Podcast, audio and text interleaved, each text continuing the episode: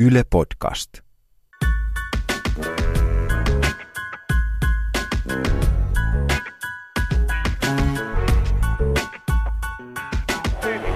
Lasse Vireen viimeisessä kaarteessa vetää hampaa tirvessä, mutta hyvin tulee myöskin Pyteman, joka aloittaa nyt voimakkaan kirin ja lähestyy Lasse Vireeniä. Miten pystyy Lasse Vireen vastaamaan viimeiset 100 metriä, 100 metriä vielä olympiavoittoon. Vireen tulee suoralle, vetää kovaa. Pyteman on lyötymies, Lasse Vireen voittaa kultaa Suomelle. Hän on kuudes suomalainen kultamitalimies 10 000 metrin juoksussa. Hyvä Lasse! Hyvä Lasse! Ja uudella ennätyksellä kehiin. Meneekö sulla kylmät väreet tästä? Menee. Miksi? Mä, mä oon halpa. mulla joo. toimii. Mä oon näköjään jonkun sortin nationalisti kuitenkin, vaikka en sitä itselleni myönnäkään. Suomi voittaa, se tuntuu hyvältä. Tässä on jotain... mitään, mun mielestä ei ole edes mitään nationalismia, jos... Et, Ai, et jos Suomi voittaa ja juhlii. niin. No, eikö se niinku, sen kansallismielisemmäksi ei enää voi mennä, kun juhlii oman maansa voittoon? Ei se ole mitään nationalismia, vaan mun mielestä nationalismi on vähän sellaista niin kuin negatiiviskaikuista, mitä mä sanoisin, kiihko isänmaallisuutta. Tämä on mun mielestä enemmän tällainen niin tiiäks, kollektiivinen kokemus, että mä koen, että minä olen yksi meistä, jotka tässä nyt menestyy. Kun me kaikki pystytään haistamaan Lasse Virenin tuska tuossa viimeisessä kaarteessa, eikö niin? Se painaa ja me jokainen pystyy samaistumaan siihen 200 metriä ennen maalia, että nyt se tuntee hirveätä kipua. Tämä on nyt hyvä esimerkki siitä, että kun Heikelä ja Särre on viitteellä, niin asiat riitelee, ei ihmiset. Kohta me voidaan myös riidellä ihan oikeasti. voidaan kohta tulla täältä niin kuin ruudun läpi niin sanotusti, koska se mitä mulla tulee mieleen, niin mä oon sitä ikäluokkaa, mä tiedän, että säkin oot. Et silloin kun mentiin koulun jumppasaliin, niin siellä oli ne tyypit, jotka ehkä enemmän näpräs tietokonetta ja ne tyypit, jotka oli hyviä kiipeillä niitä köysiä roikkuun renkaalla. Ja nämä oli kaksi eri asiaa, ikään kuin tämmöinen kulttuuri ja urheilu.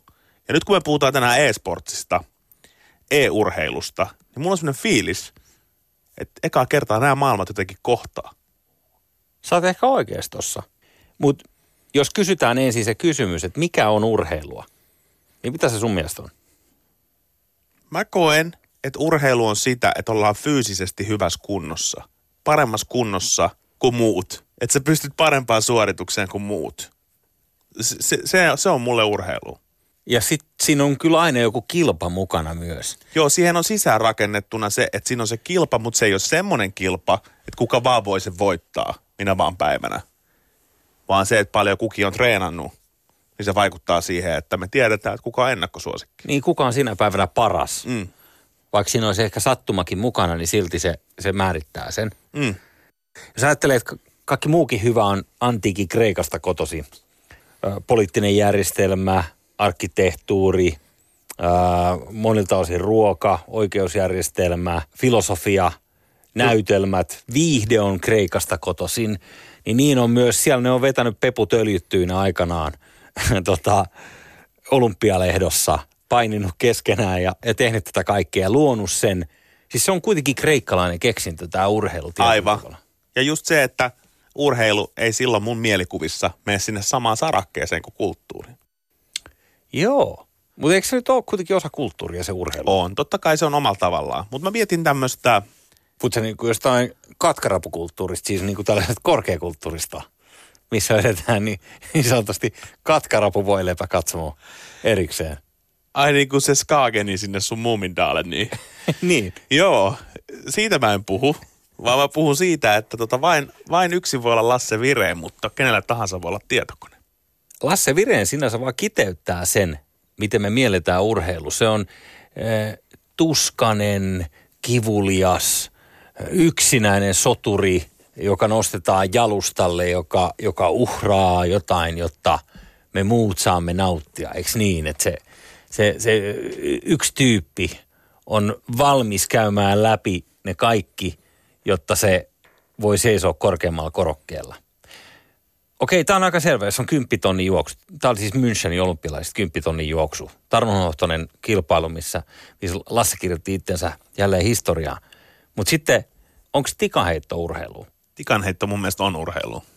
Onko snooker urheilu? Snooker on urheilu.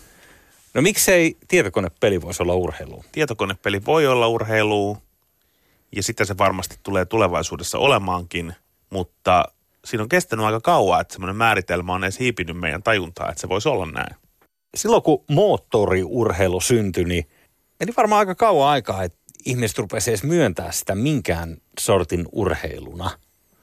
Koska siinähän se kone tekee tietysti sen lopullisen duunin siitä, että se kapistus, minkä kyydissä olet, niin liikkuu mahdollisimman sulavasti eteenpäin.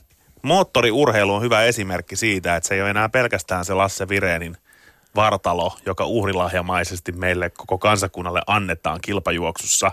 Se yksi tyyppi, joka symboloi meille kaikille jotain, vaan sitten siinä on tämä kaikki, no joo, kuka teki sen auton ja kuinka kovaa se kone kulkee näin. Oli kyseessä sitten moottoriurheilu Lasse Vireen radalla viimeisessä kaateessa tai mikä tahansa, niin musta tuntuu, että säkin oot ehkä tätä joskus kuullut, mutta suomalaiset, me ollaan aika menestyshullu jengi. Että se ei ole pelkästään se laji, vaan se, että kun jossain arvokisoissa alkaa tapahtua tai tulee se mitalikaulaa, niin meitä alkaa kiinnostaa. Mutta jos tähän Vireniin vielä, kun tämähän on siis ikoninen juoksu, mitä me tässä äsken kuunneltiin. Tämä on Münchenin olympialaisista 72. Ja tämähän on se taruhohtoinen juoksu, vaikka et välttämättä niin kuin itsekään en muista edes nähneeni tätä aikaisemmin. Mutta mut silti mä tiedän, että tämä on se sama juoksu, missä Lasse kaatui on vauhti pikkuhiljaa alkanut pudota ja siellä tapahtui paha haaveri. Lassi Vireenkin kaatui, mutta lähtee sitkeästi ajamaan joukkoa takaa. Mutta huonommin käy. Mietipä tuota kaatumista tänä päivänä. Siellä on lähtenyt jengi Twitter-tilit jo laulamaan, jengi päivittää, yksi äijä tekee meemi jo himassa, että Vireen kaatuu joku, tiedätkö, mikä se on se nainen, joka polkee niitä viinirypäleitä ja muita. Ja sitten se vireen kaatuu sinne viinirypäleämpärin kanssa. Niin, niin vaan esimerkki tästä, että miten paljon on mennyt tämä urheilumediassa tapahtumien märehteminen eteenpäin. Se, että jos nykypäivänä tapahtuu toi, niin se sekoo se selostaja – ja sitten siellä lopussa, mikä me kuultiin tuossa aiemmin, missä Lasse todella voittaa sitä kultaa, niin, niin sehän on rakentanut tästä kaatumisesta jo päässään sellaisen ihmeellisen näytelmän, missä se on seota liitoksistaan se ihminen siellä kopissa. Nythän tässä maan niin selostaja aika silleen luettelonomaisesti toteaa tapahtuneen ja hieman kiihtyy. Ja mä luulen, että tässä on pikkasen myös se silloin kuitenkin selostajatkin, sitä ei varmaan olisi katsottu niin hyvällä, jos se olisi mennyt aivan ape shitiksi siellä, niin kuin sanota kuuluu nykyään. Se on aika loistava esimerkki, että se selostajan työ oli silloin enemmän myöskin raportoida, eikä se ollut yhtä viihteellistynyt työ kuin se on tänä päivänä. Ja tänä päivänähän se viihteellistyminen tapahtuu niin sanotusti maalla, merellä ja ilmassa. Että sitä pommitusta rupeaa tulee ehkä ruudun alalaidassa on tikkeri, jossa näkyy Twitter-kommentit asiasta ja sitten selostaja liekittää omaa juttua ja samaan aikaan just sun saattaa tapahtua kaverien yhteisöissä somessa sitä samaa märehtimistä. Niin se on tosi ihmeellistä, miten lyhyt aika tästäkin Viren juoksusta on, miten monumentaalinen tapahtuma se on, että hän on kaatunut tuolla juoksulla. Joo, ja mä oon kuvitellut sen päässäni aina, että se on sellainen jotenkin niinku huikealla värityksellä tehty uskomaton TV-draama. Mutta ehkä kertoo siitä, että miten tämä viihde on kaikilla, niin kuin kummelielokuvassa bändi toteaa, että okei, kohta tulee Danny vetää isoilla kamoilla. Tässä on vähän sama juttu, että media vetää nykyään isoilla kamoilla. Todellakin, ja tarinan kerronta on niin dynaamista, että urheilusuorituksista ja tavallisista peleistäkin saadaan tosi mahtipontisen näköisiä tapahtumia. On meidän viihteen nauttijoiden onni, että on mennyt tosi paljon eteenpäin näistä Virenin päivistä. Ja nyt, kun me puhutaan tästä e-urheilusta, niin mulla on jotenkin sellainen etiäinen, että olisiko tämä seuraava askel urheilun dynamiikassa tämä e-sports? Mä uskon, että jotain on tapahtumassa, koska videopeli, jota rakastan syvästi, NBA 2K, jota on tullut hakattua tunteja tunteja, niin en mä koskaan nähnyt, että siitä tulisi televisioviihdettä. Mutta nyt siitä on tullut. Ihmiset pelaa sitä videopeliä, eikä ne vaan pelaa netissä mihin tahansa ruudulle ja katsojille, vaan oikeat korisjengit, NBA-joukkueet on lisensoinut itselleen tämmöiset jengit. Ja nyt on pidetty jopa virallinen varaustilaisuus, jossa nämä e-urheilu NBA-joukkueet varaa itselleen huippupelaajat tulevaa kautta varten. Welcome everyone to the inaugural 2018 NBA 2K League Draft here at the Hulu Theater at Madison Square Garden in New York City. History begins today. Over the next few hours, 102 of the world's best NBA 2K gamers will be drafted into the world of professional sports. With the sixth overall pick in the 2018 NBA 2K League draft, Blazer 5 Gaming selects One Wild Walnut Center from California.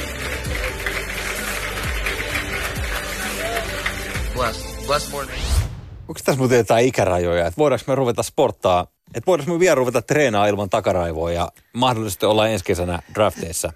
Niin, ja onko tässä minkä verran tässä vaikuttaa semmoinen mediaseksikkyys, että onko tämmöinen vanhempi pelaaja niin kuin jotenkin huonompi kuin nuorempi pelaaja ja miltä se niin kuin tulee näyttää jengin silmissä. Sitä mä en osaa sanoa, mutta niin kuin ihan tosissaan. Siis kyse on siitä, että jengi, jotka pelaa videopeliä, on tullut siinä niin hyviksi, että ne on ikään kuin päässyt NBAihin sen kautta. Ne ei pelaa ehkä parketilkorista, mutta toi on se sama NBAn pomo Adam Silver, joka varas muun muassa Lauri Markkasta, tai se kätteli Lauri Markkasta, kun Lauri Markkanen sai se hatun päähän, niin se kutsuu näet lavalle ja antaa niille se hatun päähän ja sanoo, että sä oot osa meidän juttua. Joo, mutta urheilussa yleensä menee niin, että, tai siis niin kuin tässä manuaaliurheilussa se menee monta kertaa niin, että, että mitä nuorempi on, sitä arvokkaampi on, koska sitten pystytään aina myymään eteenpäin. Esimerkiksi niin joukkueurheilussa, niin sun arvo määräytyy sen perusteella paljon pelivuosia jäljellä. Mutta mä en tiedä, onko tässä mitään niin kuin absoluuttista kattoa, että kuinka monta vuotta voi olla niin kuin e-sports-uraa jäljellä. Tosi mielenkiintoinen kysymys. Tästä naurusta tuli vielä mieleen, että Arthur von Schopenhauer, tällainen äh, ratkiriemukas saksalainen filosofi 1700-luvulta, siis suorastaan hilpeä kaveri, mm. niin hän on listannut mun mielestä, vaikka se muuten välttämättä niin tykkää tästä hänen melankoliasta, niin hän on kertonut aikanaan, että, että ihminen omaksuu kolmivaiheisesti uudet asiat. Ensin se nauraa niille, sitten se ivaa niitä ja sitten se pitää niitä itsestäänselvyytenä.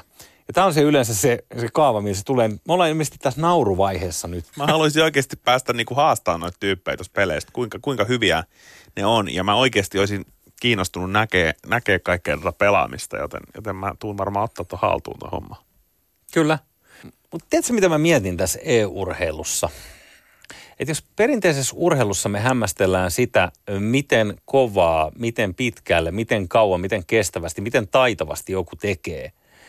Mitä me niinku ihmetellään tässä, kun me katsotaan tätä e-urheilua? Että katsotaanko me niitä pelaajia, mitkä näkyy yleensä siellä niissä lähetyksissä ja ää, vaikka urheiluareenoilla, niin ne on heijastettu sinne jumbotroneille niiden naamat. Vai katsotaanko me itsestä peliä vai seurataanko me molempia? Annetaan yhden EU-urheilijan vastata tähän meille. Jos esimerkiksi on joku joukkuelaji, niin totta kai silloin katsotaan myös sitä niin kuin joukkueen sisäistä dynamiikkaa ja miten siellä joukkueen sisällä puhutaan.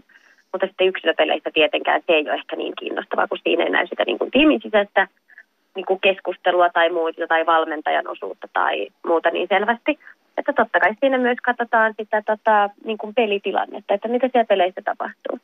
Et siinä vaiheessa, kun ollaan oikeasti paikan päällä katsomassa jotain turnauksia, niin silloin tietysti monilla on niin kuin samalla tavalla kuin perinteisessäkin urheilussa, niin omat suosikkijoukkueensa, jota sitten siellä käydään paikan päällä kannustamassa ja hurraamassa. Mutta totta kai se pelikuva on se, mitä katsotaan eniten, ihan samalla tavalla kuin perinteisessä urheilussa. Näin eSports-pelaaja, vaikuttaja ja aktiivi Miisa Nuorgam kertoo meille siitä, että mitä tosiasiassa katsotaan silloin, kun katsotaan e-urheilua. IFK Helsinki Redsillä, joka on e-urheilujoukkue, tiesitkö että heillä on oma GM?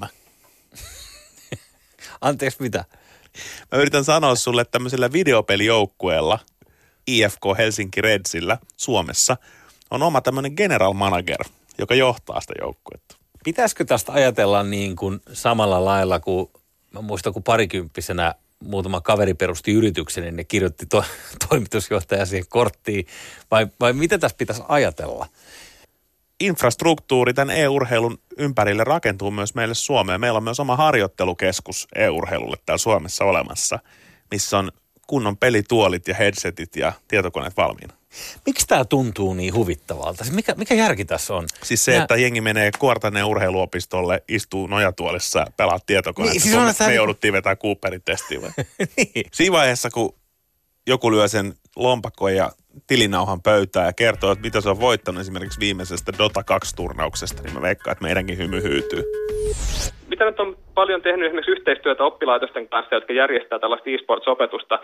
Musta on ollut hirveän kiva, että siellä on pikkuhiljaa alkaa niin kuin herätä semmoinen ymmärrys siitä, että, että tämä toisaalta niin kuin ei poikkea ihan kauhean paljon monelta, moneltakin osalta semmoista perinteisestä urheilusta. Samanlainen semmoinen tavoitteellinen urheilu ja kilpailu, itsensä kehittäminen ja treenaaminen. Samanlaiset ne kokemukset siitä, että tehdään yhteistyötä joukkuekavereiden kanssa. Ja sitten toisaalta myös tämmöinen niin kuin hyvinvointinäkökulmasta se, että moni pelaaja on myöskin hiffannut sit sitä kautta ehkä sitä, että, että se pelaaminen on muutakin kuin vaan sitä, että se istut tuntikausia koneen ääressä, vaan se on myös sitä, että sä huolehdit itsestäsi fyysisesti, se, että sä huolehdit omasta käyttäytymisestä, se, että sä opettelet kommunikoimaan, pyrit pitämään elämän tasapainossa. Et jotenkin monelle sitten ehkä tätä kautta löytyy sitten sellaisia taitoja, mitä välttämättä muuten, muuten siinä elämässä ei ole vielä kehittynyt niin paljon. Eli tota, opitaan sitten vaikka sen, äh, miten mä sanoisin, tavoitteellisen pelaamisen kautta, opitaan sitten niin kuin hanskaamaan sitä muutakin elämää. Mikko Meriläinen, pelaamisen ja pelikasvatuksen tutkija, kertoo oivaltavasti just siitä, että miten se jumppasali ja se tietokoneluokka tulee tämän e-urheilun kautta lähemmäksi toisiaan. Tämä on mielenkiintoista, kun tuossa kuulee paljon sitä samaa kuin oli kymmenen vuotta sitten pokeribuumissa. Et, silloin nettipokerissa esimerkiksi Ilari Sahamieshan oli vastustaja, jota pokeripöydissä pelättiin sen takia, että se oli niin käsittämättömän peloton ja lainausmerkeissä hullu, vaikka Ilari tiesi täsmälleen, mitä se tekee. Mutta se oli niin rohkea ja niin, niin kuin vailla minkäännäköistä häpyä välillä, mitä se teki pöydässä. Että sitä vastaan ihmiset ei niinku uskaltanut pelata sellaisista summista, mistä hän pelasi.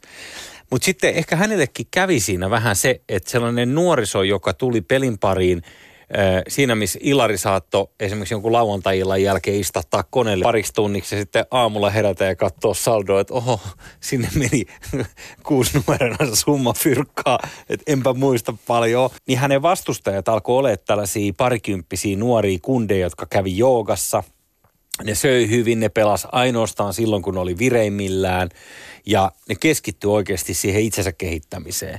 Ja sitten tietyllä tavalla – se lajin kärki on koko ajan mennyt niin kuin enemmän ja enemmän siihen suuntaan, että pelataan ainoastaan silloin, kun se on itselle kaikista edullisen se maasto. Mun mielestä tässä on vähän samaa, mitä, mitä Mikko tässä kertoi. Tässä on super paljon samaa ja just se, että itse on aina lähestynyt tästä kautta, että miten urheilu, kuten NBA, tulee lähemmäksi pelaamista. Mutta tässä on tosiasiassa käy samaan aikaan myös tämä toinen, että kun pelaamisesta tulee ammattimaisempaa, niin mitä jos se muuttaa koko internettiä ja on tämmöinen suunnannäyttäjä, että siellä alkaakin hyvät käytöstavat internetissä? No mä haluaisin, että se on noin. Tässä on mulla Helsingin Sanomat 16.9. Iso, koko aukeama juttu. Otsikko kuuluu E-urheilun miljoonat tulevat kotipelaajilta. Tämä on jännä juttu, mutta tuntuu, että aina kun nämä isot otsikot revitään, niin se sisältää aina tämän raha-asian – niin se oli myös tuon nettipokerin kanssa, että se oli kaikki kaikessa silloin, kun siitä uutisointiin, niin tuli minkä näköisiä maailmanmestaruustitteleitä suomalaisille pelaajille tahansa, ja niitäkin on muutama suomalaisella noita VSOP-rannekkeita, niin keskityttiin siihen fyrkkaan. No paljon se sai rahaa, paljon se sai rahaa. Mi- missä on esimerkiksi niin kuin, että jos, jos meillä joku tennisessä voittaa tennisturnauksen, niin onko siinä otsikossa, että, että se voitti niin ja niin paljon rahaa? Ei, kyllä se mainitaan siellä jutus ehkä jossain. Niin, minkä verran tässä e-urheilussa se oma kokemus siitä videopelistä tai pelaamisesta vaikuttaa siihen, että miten sä ymmärrät sen koko lajin tai sen turnauksen. Ja miten media ymmärtää sen. Kun ja mietin, miten media ylipäätään ymmärtää sen, niin. Niin, kun mä, mä vähän luulen, että tässä on pikkasen tämä sama juttu, että miksi me ehkä vähän hymyillään tälle aiheelle. Ihan samalla tavalla, kun perinteinen media tekee näitä juttuja, niin ne ymmärtää – tämä on sen verran uutta ja ihmeellistä niille, että ne käsittää sen valtavan ison rahasumman. Ja sen myös ne lukijatkin tajuu, että tässä kun niinku Riitta tai Raimo avaa tämän lehden sunnuntai-aamuna, niin sillä menee muutakin kuin bullakafe väärään kurkkuun, kun tota, se kattelee näitä summia. Niin, että onko tässä tämän viikon lottovoittajat? Just niin. Mitä tietokonepeleillä tällaista? Herra jestas. Tämähän on ihan moraalitonta. Mutta se olisi hienoa, että jos nimenomaan tämä e-urheilu loisi sitä moraalia esimerkiksi sinne internettiin, mistä sitten tietää, jos nyt nämä kaikki pelaajat, jotka rupeaa käymään joogassa parantaakseen pelikykyä ja suoritustaan, niin asettaakin vähän semmoista uutta standardia käytöskoodille, että miten se netissä voi toimia. Kenestä varmasti vaikuttaa se asenne, niin kuin ilmapiiri, mikä siinä on, että miehiä pelaa huipulla tosi paljon enemmän kuin naisia sen takia, että lähtökohtaisesti miehiä on aikaisemmin kannustettu esimerkiksi lähteen tähän. Missä tahansa internet-maailmassa on semmoista trollaamista ja kiusaamista, ettei siitä pääse niin kuin mihinkään eroon.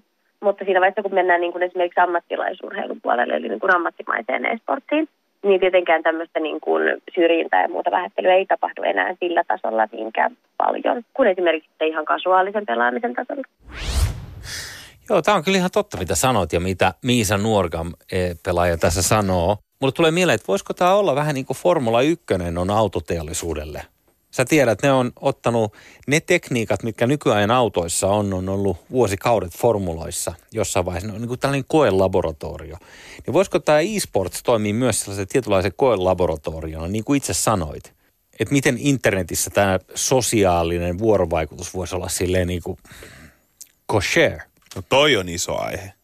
Koska osittain mä taas uskon siihen, joka on taas Miisan toinen pointti, että ainahan internetissä trollaamista esiintyy. Niin jollain tavalla mä myös uskon, että internet on olemassa sitä meidän pahoinvointia varten.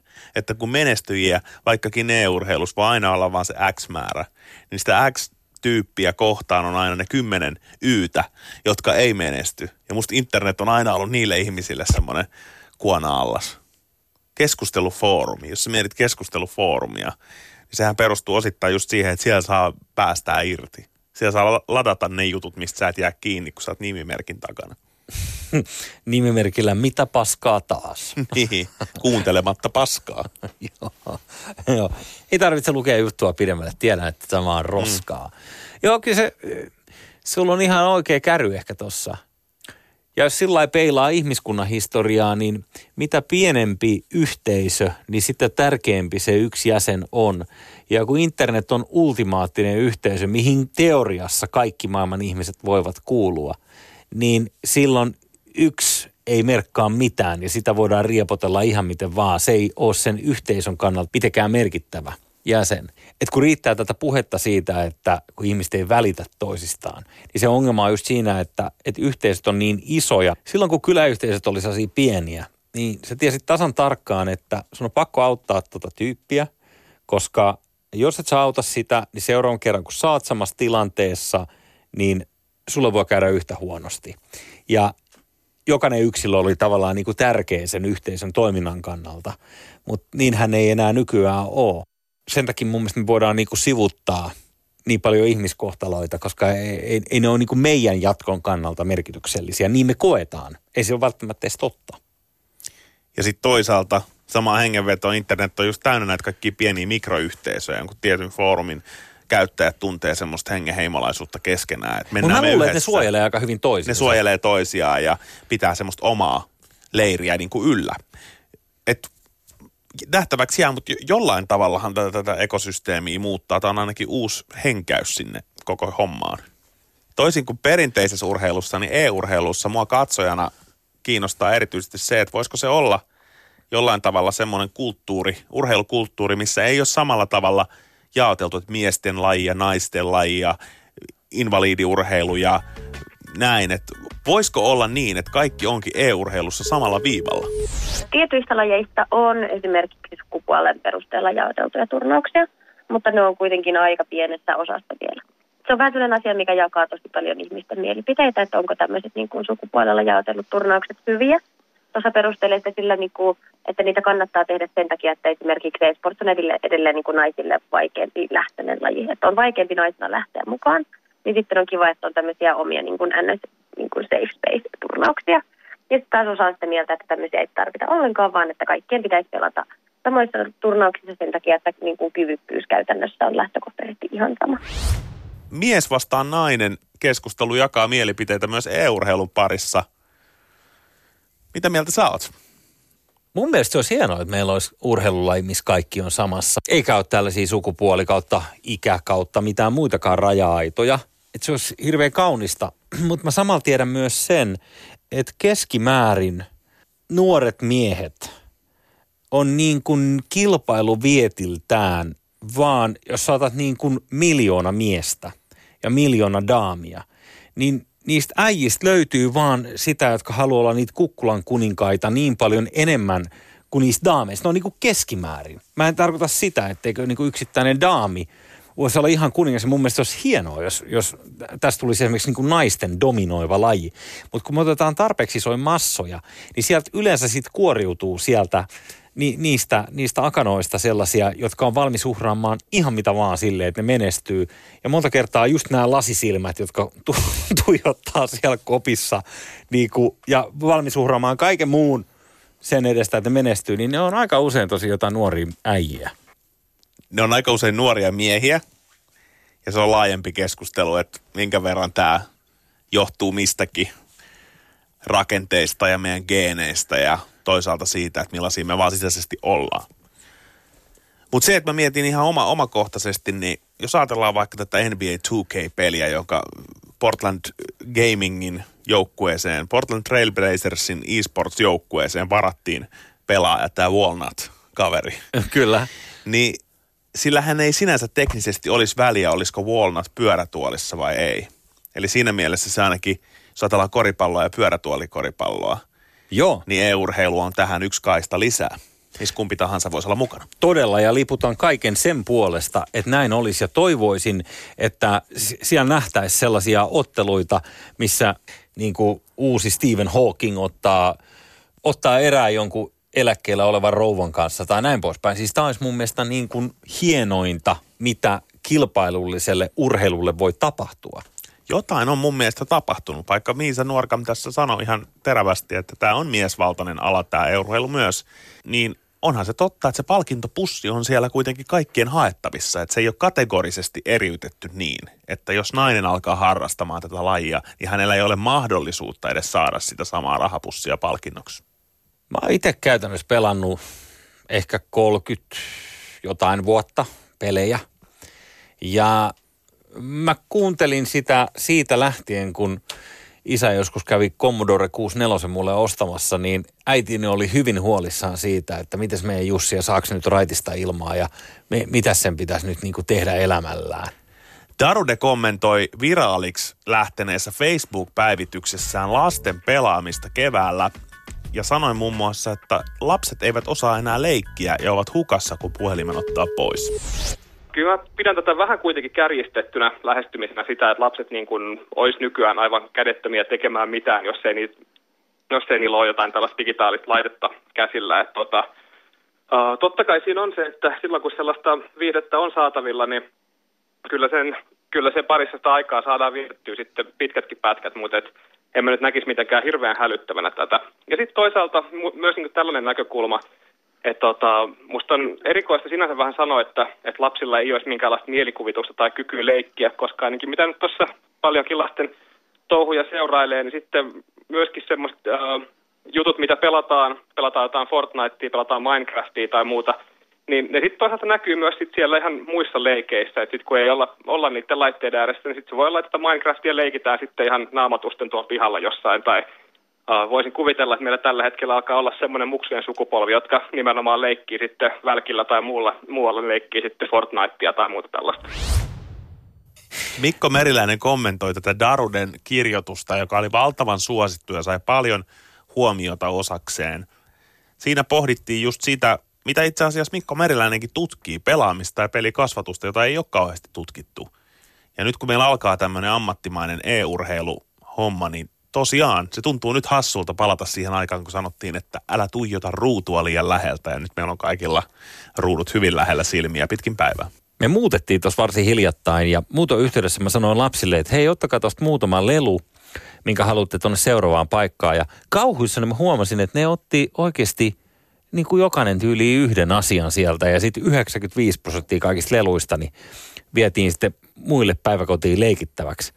Se johtuu siitä, että suuri osa niiden ajasta menee sen pelikonsolin kanssa tai ylipäänsä näiden pelien parissa. Sehän ei ole yhtään huono asia, koska mielestäni on tosi tärkeää, että itsekin muistaa lapsuudesta, että ne, jotka oli sellaisia niin kuin amisheja, tai, tai niiden vanhemmat oli esimerkiksi kieltänyt kokonaan pelaamasta, niin ne putoo tietyllä tavalla tietynlaisesta sosiaalisesta ympyrästä pois. Ja se, että mitä niiden frendit tekee, niin sitähän mun mielestä niiden lastenkin kuuluisi tehdä. Okei, voidaan nyt vetää, että jos nyt lähtee polttamaan kräkkiä, niin se ei välttämättä ole ihan niin kuin ok. Mutta niin, kyllä mut, mut, ky, niin, sä ymmärrät, mitä mä tarkoitan. Kyllä mä saan kiinni. Ja mä oon paljon itsekin miettinyt tota ihan samaa, että kotitaloudessa, missä tällä hetkellä just mieluummin kun kosketaan leluihin, niin pelataan Zeldaa läpi, niin mä oon miettinyt sitä, että minkä verran pitäisi yrittää asettaa itsensä lasten kenkiin. No mä pystyn ainakin asettaa itteni, koska mä pelasin aivan reikäpäässä kaikkiin mahdollisia pelejä. Ja uni ei enää tullut simmuun ja mä muistan, että jossain vaiheessa mut laitettiin sille niin kuin, totaaliselle pelipaastolle. Ja mun mielestä ei synnyttänyt niin koskaan mitään ihmeellisiä hyvää tulosta. Ehkä mä oon niin kuin, aina ollut vähän tällainen niin kuin pelientusiasti. Mun mielestä näissä keskusteluissa aina riitelee se, että me halutaan hirveästi määrittää se, että mikä olisi hyvä tapa kasvattaa lapsia pelaamaan. Vaikka tässä esimerkiksi Mikko Meriläinen meille kommentoi hirveän analyyttisesti, että sitä ei ole hirveästi tutkittu, eli siihen ei ole kauhean yksiselitteistä vastausta. On tehty paljon kirjoituksia, on tehty tutkimusta ja jotain on saatu selville, mutta ei kuitenkaan mitenkään definitiivisesti sitä, että mikä on oikein ja mikä väärin. Mutta ilmeisesti se, että pystyy samaistumaan ja olla samassa huoneessa ja seurassa ja pelata yhdessä on hyvä. Koska Daruden kirjoituksessa, joka pamahti viraaliksi keväällä. Miten mä en muista ollenkaan tätä Daruden kirjoitusta? Se Daruden kirjoitus oli Facebook-päivitys, jossa kommentoitiin 6-9-vuotiaiden lasten pelaamista. Sitä, miten heillä on vaikeuksia erottaa todellisuutta ja videopelejä, ja miten ton ikäisillä semmoinen fight or flight reaktio jää helposti päälle. Ja tämä saattaa purkautua painajaisunina, levottomuutena, ahdistuneisuutena. En mä tiedä. Ai jaa, okei, okei, okei. Menemättä nyt siihen, mikä on fly or flight reaktio, niin... Muistatko, kun Arnold Schwarzenegger veti lentokoneen rattiin turpaan ja hus fly or die? Quick, there's a bomb! Get out of there! Flight or fight. I never flied before. Okei. Okay. Se ei ole se fight or flight reaktio. I'm looking for it, Sonja. Come, your sister's dying. I'll take you to her. Maaginen äi. Mutta siis musta on varmaan kasvanut ihan sekasikin hirviö ja kaikki. Mutta mä oon kasvanut näiden pelien parissa siis tyyliin kahdeksanvuotiaasta. Ja mä oon pelannut niitä tosi paljon. Ja mä luulen, että lapsuuteen kuuluu painajaisuunet joka tapauksessa ja lapsuuteen kuuluu myös epämiellyttävät tunteet ja sillä tavalla me niinku kasvetaan aikuisiksi. Et mä en usko se kasvatukseen, missä pyritään eristämään lapset kaikilta mahdollisilta negatiivisilta asioilta maailmassa, koska sillähän sä kasvatat niistä isoja lapsia. Että sä kasvatat niistä aikuisia, jos sä pyrit niinku katkaisemaan niiltä kaiken mahdollisen niinku konfliktin elämässä. Et mä en muista ikinä nähneeni suoraan sanottuna painajaisia pelien takia, mutta sen mä muistan, että jotain rajatiedon kirjoja me luettiin joskus neljännen luokalla, niin silloin oli ehkä pari vuotta, ettei uni tullut niin helposti sy- silmään, mutta tota, mut en mä noista peleistä muista koskaan saanut niin sellaista, mutta mä luulen, että sekin on niinku tärkeä vaihe itselle ainakin, että et sä tiedät tavallaan niinku omia rajoisi, mikä on pelottavaa. Ilman ja... muuta. Ja se, että kyllähän mäkin olen nähnyt jotain kauhuleffoilija nuorena tai muuta ja juossut jostain himaa ja muut vastaavaa. Minkä, minkä sitten varmaan on tällaisia asioita, jotka on ns. liian nuorena. Joo. Mutta sitten toisaalta ne kaikki hommat on tuolla ja toisena pointtina, niin mä en myöskään usko siihen, että kasvatukseen liittyy pelkästään ne asiat, mitkä me itse koetaan elitistisesti paremmiksi. Että sanotaan vaikka, että mitä sä nyt heti meet sinne näytölle? Kun lapset menee nukkumaan, niin menee itse heti näytölle. Että se on niin kuin vähän konflikti, että sun pitäisi pystyä katsoa peiliin, että mitkä ne sun omat mielihalut on. Tuossa on vähän niin kuin semmoinen, semmoinen totuuden siemen, mutta taas on niin kuin ehkä, voisi sanoa, että ehkä kuitenkin pikkusen semmoinen liottelunamikka on tuossa väännetty, väännetty niin kuin kaakkoon. Että tota, tokihan se on näin, että varsinkin pienillä lapsilla niin se omien tunteiden, tunteiden hallinta on vielä tosi kehittymätöntä. Jostain jännästä pelistä voidaan mennä aika, aika puihin tai hirveille kierroksille. Ja varmasti jos pelataan jotain liian jännää, niin se näkyy sitten, näkyy sitten vaikka painajaisina tai muita. Totta kai lapset on hyvin erilaisia siitä. Jotkut on tosi herkkiä, jotkut on taas vähemmän, vähemmän herkkiä, mutta tota, lapset kuitenkin oppii aika pienestä pitäen jo erottamaan sen, että mikä on, uh, mikä on totta, mikä on tarua. Kyllähän me niin hyvin pienestä pitäen me kuunnellaan, kuunnellaan satuja, me katsotaan lastenohjelmia ja muuta tällaista – et silleen niin kuin semmoinen todellisuuden sekoittuminen ei ole nyt musta mikään kauhean, kauhean relevantti huoli, että ellei puhuta sitten jostain aivan todella todella pienistä niin kuin taaperoikäisistä. Mutta tota, tottahan siinä on kuitenkin ihan hyvä pointti, että et ei tosiaan lapsilla ole vielä sellaista kapasiteettia käsitellä tätä kaikkea. Ja sen takia usein just pelikasvatuksen ammattilaiset aina sitten ohjeistaakin, että mitä pienemmästä lapsesta on kyse, niin sitä enemmän vanhemman pitäisi olla läsnä siinä pelaamisessa. Pitäisi pelaa yhdessä, käsitellä niitä pelien sisältöjä ja tälleen näin. Silloin, siinä se vanhempi pystyy silloin myöskin katsomaan, että, että onko jotain sellaista, mihin pitäisi erityisesti kiinnittää huomiota tai onko joku peli vaikka liian hurjaa omalle lapselle. Se on varmaan niin, että internet on syyllinen suureen osaan kaikkeen muutokseen, mitä me tässä ollaan koettu meidänkin elinaikana. Mutta tuli mieleen, että mäkin olen joskus järjestänyt tällaisen e-sports-tapahtuman. Täh? Joo, joo. 2004. Heikelä. Heikelä. Herran vuonna 2004. 2004 järjestettiin vanhalla ylioppilastalolla Helsingissä kaksipäiväiset mittelöt. Meillä oli siellä neljä eri peliä. Meillä oli Pessi, Pessi kolmonen, eli jalkapallopeli PES 3. Sitten oli VRC-ralli.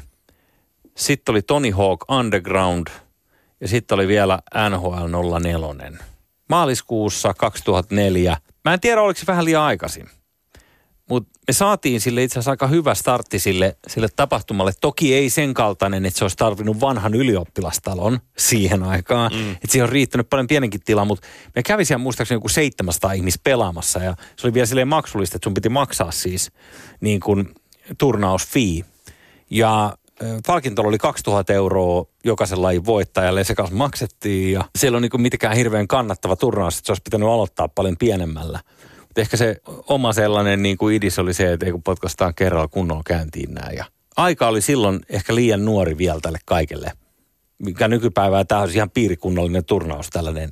Joo, ja siinä olisi nykyaikaiset viestintävälineet messissä ja päästä seuraa toisiin somesta. Ja Joo, voitaisiin Twitchis, Twitchis vähän katsoa Oikein sitä. kunnolla. Mun kokemukset näistä esiasteista on ehkä vähän arkaisempia, että mun mielestä mä muistan kaikki pelimessut semmoisina hirveinä halleina, missä oli vain ihmiset niin kuin jotkut viitat päällä ja huput päässä niin kuin tykittämässä tai PCtä. Ja mä en nähnyt siinä sitä e-urheilujuttua samalla tavalla kuin niin, mä koen se- sen tänään. Et mä, ja siihen vaikuttaa musta isosti noin sun mainitsemat tommoset konsolien kautta mun tietoon tulleet urheilupelit ja muut. Joo. Niin ehkä se on niin, että jollain Assemblylla, joka on demotapahtumana käynnistynyt alun perin, niin, niin on ehkä vähän sellainen niin kuin larppihenkinen tausta enemmän. Että se ei ole tällaista niin kuin kilpailullista alun perin. Ja osittain vaikuttaa varmaan ihan vaan yhteiskunnallinen aika ja fiilis. Me oltiin vaan silloin just siellä toiset jumppasalissa, toiset tietokoneluokassa. Silloin se tuntuu, että ne on oikeasti kaksi eri maailmaa. En mä osannut edes yhdistää niitä piuhoja. Ne oli ihan eri paikoissa mun aivoissa. Jos joku havainto siitä vanhasta jäi mieleen näin niin kuin jälkikäteen on se, että ne oli älyttömiä virtuoseja jo silloin. Että esimerkiksi se kaveri, joka veti sitä Tony Hawkia, Mä voin kuvitella. Niin se oli vaan sellaista, että kaikki kerääntyi nauramaan sitä, kun se tuli siihen. Ja sit, se oli niin kuin finaali jotenkin. Mä en muista enää, mikä se rakenne siinä oli, se oli kapimallinen, mutta si, ei ollut mitään palaa kellään. Et se, se, oli jotain niin hämmästyttävän ihmeellistä. Kunnon Et- pyörittäjä. Eli että ihmiset vaan huus siellä, katso sitä. Ja, ja ta, sama oli kyllä, kyllä NHL ja Pessissäkin, niin oli, oli, oli väkevät. Kun mä itsekin pidin jotenkin niinku itteni jonkun sortin tekijänä tai niinku edes niinku suht hyvänä PES-pelaajana, niin ei, ei tota. Muuten tuli mieleen yhtäkkiä tästä ad hocina, niin Vesamatti Loiri oli joskus, siis ehkä kymmenen vuotta sitten Emma Gaalassa. Ja sitten eh, hänet kysytään, juontaja kysyy, että hei, että miten sun päivä on lähtenyt käyntiin, niin hän totesi siihen jotenkin, että joo, Pessiä pelasin tuossa. Mahtavaa. joo, että se oli niinku, mä olin, että mitä? Edelläkävijän tunnistaa. Joo. Mutta näinhän se on, että uuden kulttuurin omaksumisessa menee aikaa. Jos ei ota sitä Schopenhauerin melankoliaa tähän, niin siihen menee silti aikaa. Et siinä menee vuosia, jotta me ymmärretään se, että mikä on tuntunut oudolta, niin yhtäkkiä onkin hivuttautunut siihen meidän arkeen. Se on ihan tottista totta. Mä en enää muista, kuka sen on sanonut, mutta uusi maailma imitoi hetken vanhaa, aina kun se muuttuu. Ensimmäiset autot oli hevoskärryn näköisiä sen takia, koska haluttiin tehdä hevoskärry ilmasta hevosta, eikö niin? Sitten se liikkuu, sitten oli hevoskärryn näköinen, se oli joku yksiheppanen tai puolheppanen kone, tai ehkä edes sitäkään, niin kuin yskivä pata. Tai jos ajattelet vaikka ensimmäisiä elokuvia, niin ne oli periaatteessa teatteriesityksiä, mitkä tehtiin lavalla, jossa kohtaus alkaa siitä, että joku kävelee huoneeseen ja sitten ne puhuu siinä. Ja sitten se lähtee pois huoneesta. Niin kuin hirveän tällaisia näytelmällisiä, ennen kuin niistä sitten tuli elokuvia. Niin, niin sen huomaa nykyään, jos katsot vaikka eh, netissä olevaa mediaa, niin sehän imitoi meidän vanhoja välineitä. Se imitoi niin kuin lehdistöä, niin kuin se on printattu paperille. Ja niin mä uskon, että tässä e-urheilussakin tulee käymään. Se imitoi vielä hetken aikaa sitä Lasse Vireeniä steroideissa. Se imitoi sitä vielä hetken aikaa, että se kuulostaa niin kuin urheilulta. Mutta lopulta siitä kuoriutuu jotain ihan muuta. Seuraatte siis suoraa lähetystä Pasilan messukeskuksessa ja nyt se lähtee, nyt se lähtee Suomi, Suomi-finaali ranskalaista joukkuetta vastaan. Tätä on odotettu. Tästä on ollut paljon puhetta. Viimeksi päästiin nauttimaan viime Assembly Wintereet, kun 3D Max oli täällä silloin pelaamassa. Ja nyt on sitten se seuraava, seuraava mahdollisuus, että suomalaiset, suomalaiset voittavat täällä kotimaassaan turnauksen. Ja pukkokierros tullaan käymään tuossa pitkällä suoralla ja siellä, siellä on aika varovainen aloitus. Suomalaiset ottaa tuossa rintama ja sitten tullaan kimppuun. Siellä Pohjanmaan poika painaa tällä hetkellä päälle. Yksi vasta ykköseksi menee. Kumpi ottaa sieltä siellä ottaa. Sani ottaa ton voiton ja näin meillä on. Näin meillä siellä saa suomalaiset ottavat ensimmäisen voiton tuosta